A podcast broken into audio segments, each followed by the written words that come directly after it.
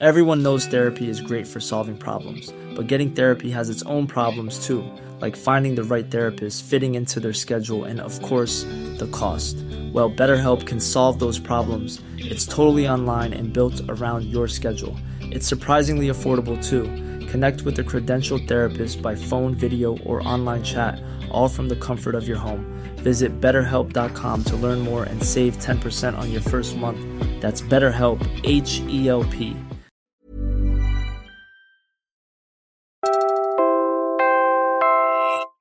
You're listening to Puma Podcast.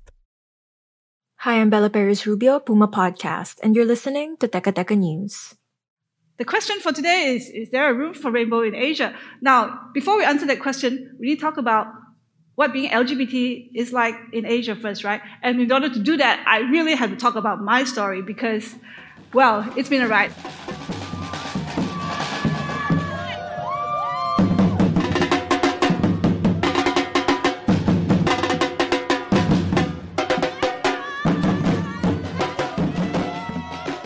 In honor of Pride Month this June, we commemorate the LGBTQIA community's ongoing struggle for equality.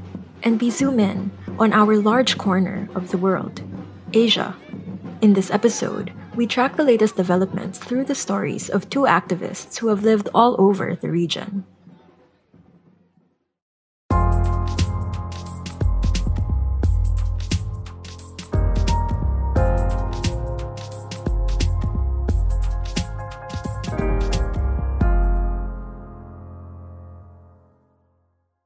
I'm 50. I just turned 50 earlier this year. So coming out for me has been quite a journey. I was in the closet for like 40 years. That's Charlene Liu, one of the speakers in a series of talks powered by the Hague Project Peace and Justice Foundation. She's an engineer and a co-founder of Shanghai Pride. So I grew up in Malaysia, born and grew up in Malaysia. Muslim country, being gay is illegal. It still is. So I had my life pretty much set out for me, right?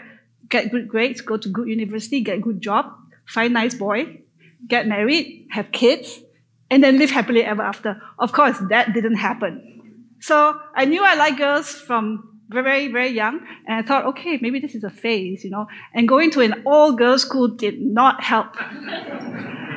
so I thought, okay, I will go to the US, and then I will meet nice boy uh, during my degree, and then you know all be sorted. Of course, that didn't happen. So I said, okay, I'm just going to be in a closet forever and ever. Now, after graduation, I followed my then girlfriend to Singapore. Singapore, as you know, back then, now this was in like 1990s, still a crime to be gay. When that relationship didn't work out, Charlene decided to relocate again. Decided to run away and go to Shanghai, China. Why not? I didn't speak the language. Nobody knew me. So what I'm going to do is I'm just going to go there, stay really low profile, don't meet nobody, don't talk to anybody, just keep my head down, work, make a lot of money, and then find a nice boy, have kids. That didn't happen. Instead, she found community.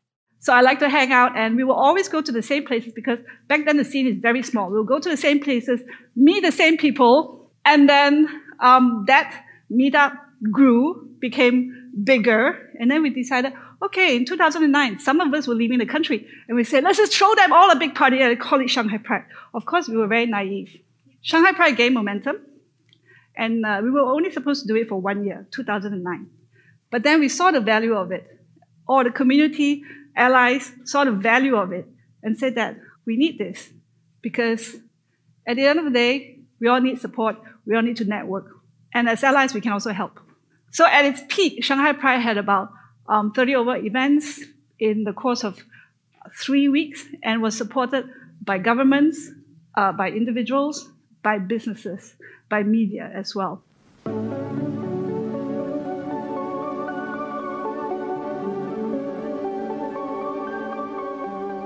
Of course, that didn't come without challenges, right? In the very beginning, 20 years ago, 10, 20 years ago, it was much easier to organize events such as, such as Shanghai Pride. Sure, there were shutdowns, regular venue shutdowns. Organizers and venue owners were questioned by authorities, but we always managed. We were creative and we managed to carry on. However, as we grew, um, we gained more momentum. We grew a little bigger. We grew a little bit more popular. the authorities and the scrutiny from the authorities became more intense. In 2019, we were slapped with a big fine for screening some movies. And um, some of our volunteers were taken into custody, questioned. Some were forced out of the country. I recently was forced out of the country based on similar circumstances. And then you see that eh, across China, things like shutting down of social media accounts of university uh, groups related to LGBT uh, happen. And then organizations such as LGBT Advocacy China and most recently Beijing LGBT Center had to cease operations. Despite all this, Charlene remains hopeful. But then elsewhere in Asia, I found there is the repeal of 377 in India, repeal of 377A in Singapore. She's talking about the repeal of laws that criminalized homosexuality. Pink Dot happened in Singapore, and then recently Bangkok Pride, and then you have folks, uh, Asia Rainbow Ride coming up in October this year, and Gay Games Hong Kong coming out in November this year. So you see, in Asia, yes, it's very varied. You can see things not very good happening, but you, are, you can also see hope. Her own coming out story, which played out over many years, has also kept Charlene hopeful. Now, I came out in phases throughout my life. Shanghai Pride helped me. I first came out with friends easier because you don't really know them. They're your family of choosing. And then to colleagues. Most difficult was to mom. I had to come up to her three times. First time she thought I was crazy. I was uh, sick. I said, no, no, no. Second time she said, again? And then third time, third time I said, look, mom, I'm getting married next week. Okay? So she's like, okay, do you really have to do this? Because there's no turning back. And then we left it as that. Now, I met my wife during Shanghai Pride, 2013, first Pride run. She basically ran into my life. We were married two years later on the beach of Hawaii. So that was the third time, remember, I said, I came out to my mom three times. Third time, I said, we're going to Hawaii to get married. So I was driving uh, along the, the, road one day, my mom next to me, and she said, So you got married? Got a ring? Uh-huh. You got photos? Mm-hmm. And she said, So your grandmother left you a ring for when you get married, you can take it. Or in this case, you can give it to your wife. I just jammed on the brake, stopped right there, and started crying. Today, my wife and my mom, they're best friends. so shortly after that, I went back to right, I went back to my day job. And uh, this is a new job for me. And then, um, you know, when you go to work, you have to start writing your application form or say, okay. And then to the part where it says, are you married? Okay, I'll say yes. And this is still China. I was still afraid of being um, discriminated. What is your spouse's name? Do you have a marriage certificate? Yes, I do, from Hawaii. So I put it there, and you know what? Two weeks later, I received two insurance cards, one for me and one for my wife. And that is something that like just blew our minds. Like, how is that possible? This is happening in, in China. So if you look at it, yes, there are thunderstorms in different parts of Asia. But then what happens after the rain is gone? There's always a rainbow, right?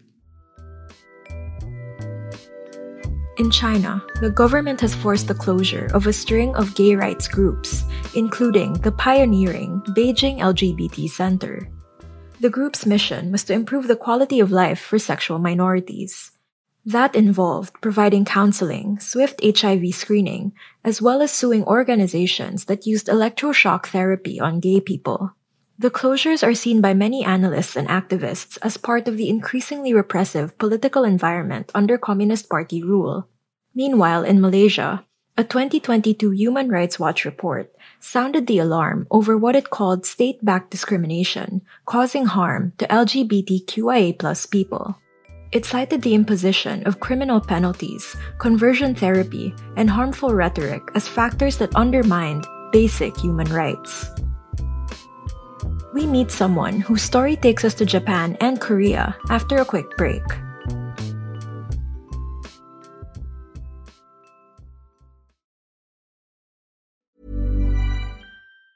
Burrow's furniture is built for the way you live.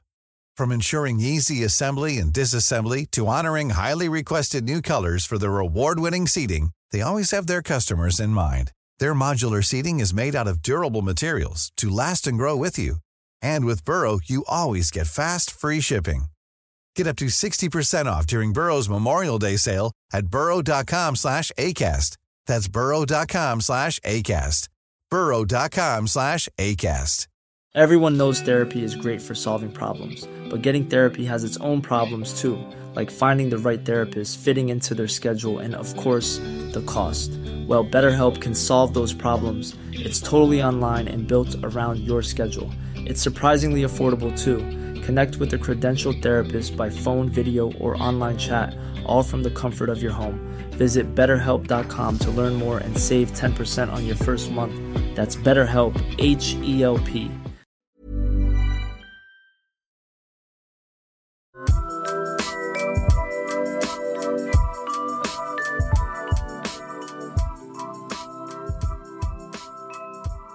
Hey everybody, I'm Yuli Kim. Um, I don't know, I feel like I'm just a middle aged Asian mom who raised three children with her partner. But um, for me to be here today or to get here today, I know people that I don't even know paved the way for me. Yuli is a graduate of the Rotterdam School of Management at Erasmus University in Amsterdam. She currently works at Workplace Pride, which is also based in the Netherlands. I'm from Japan, but uh, my grandparents moved to Japan from South Korea before the World War ended in 1945. So I inherited a Korean citizenship. I have a Korean passport, but I'm also a permanent resident in Japan. My children also inherited my Korean passport. So when I got pregnant, I called the Korean embassy. And I was like, "So how can I help you?" And then, "Oh well, um, well I'm pregnant and I'm married to a uh, American woman and I'm to give birth. And my question is, can my child have Korean citizenship? They're like, what? I said, well, I'm, I'm basically, I'm, I'm, I'm lesbian and I'm married, but in the, the eyes of Korean family law, I'm not married. I'm a single woman giving birth in the Netherlands. Is that a complex case? They're like, no, so you can register your child, it's fine. Okay, great. So they helped me do that first time, and then that was done. I called them up. Hey, it's Yuli Kim again. I don't have to explain. Yuli Kim, the lesbian, so they know me. Hey, it's me. I'm pregnant again, so yeah, I'll, I'll see you soon. And uh, I went. No, no problem. So we have three children, and the third one was a little bit different because my wife gave birth and uh, I registered him. I adopted him legally, so he's my son. I'm a parent in his birth certificate. And the Korean council didn't know how to handle it. And I said, Hey, it's Yuli Kim. Like, what, Yuli Kim? Are you pregnant again? No, my, my wife is. They're like, oh my. Yuli Kim, you make my work very complicated and difficult. So the person um, was, uh, she had to contact the um, family court in Korea to report. And then here's a case. She claims that this is her son.